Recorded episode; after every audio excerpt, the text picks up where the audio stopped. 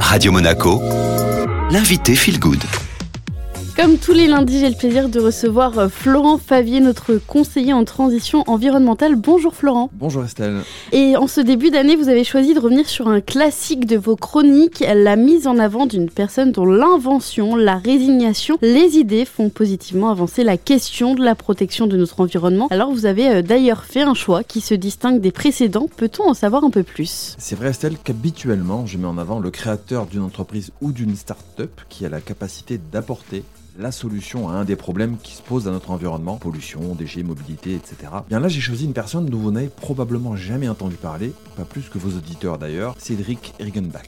Non, je vous confirme, j'ai jamais entendu ce nom.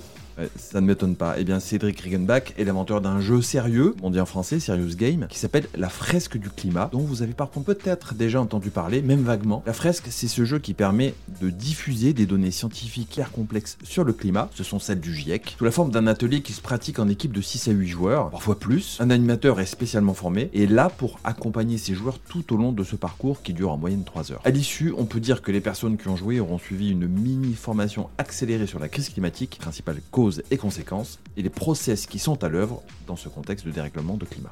Alors expliquez-nous un peu euh, les principes de ce jeu, s'adresse-t-il à tous? Bien sûr, tout le monde peut jouer, il y a même une version enfant. Imaginez donc 6 euh, à 8 personnes debout autour d'une grande table recouverte d'une feuille de papier blanc. 5 tas de cartes sont à retourner les uns après les autres et à placer dans un ordre logique de cause à conséquence. Chaque carte dispose d'un recto, une image ou un graphique, et d'un verso qui est, explicatif. Avec l'aide de ces explications d'ailleurs et de l'animateur, les joueurs vont devoir débattre, réfléchir et trouver ensemble comment disposer leurs cartes de manière logique. Il n'y a pas d'enjeu de victoire ou de gain, enfin il n'y a pas de résultat, de compétition, on ne marque pas de points. C'est un jeu collaboratif à la fin duquel tout le monde a gagné une part de savoir et de compréhension sur le dérèglement du climat. Lorsque toutes les cartes ont été posées dans le bon ordre, il reste un travail de lien entre qui est à faire en dessinant des flèches logique et de cause à effet. Et là, d'un coup, les participants euh, généralement comprennent ce qui provoque le réchauffement et avec quelles conséquences cela va, quelles conséquences cela va avoir si rien ne change. Des sécheresses, comme en France cet été ou au Madagascar, des incendies, comme récemment en Australie ou au Canada, des inondations, comme celle au Pakistan il y a peu ou en Californie en ce moment, des famines, comme en Afrique de l'Ouest, au Sri Lanka, des épisodes d'épidémie, Covid n'est pas si loin, et d'immigration massive, les migrants en Méditerranée, on a tous bien ça en tête, et bien sûr à la fin la guerre. Mais on sort de ce jeu avec des solutions et de l'espoir tout de même. Oui, alors là j'ai décrit l'aspect vraiment euh, tragique euh, des conséquences les plus noires qu'on peut imaginer sur le climat. Mais heureusement,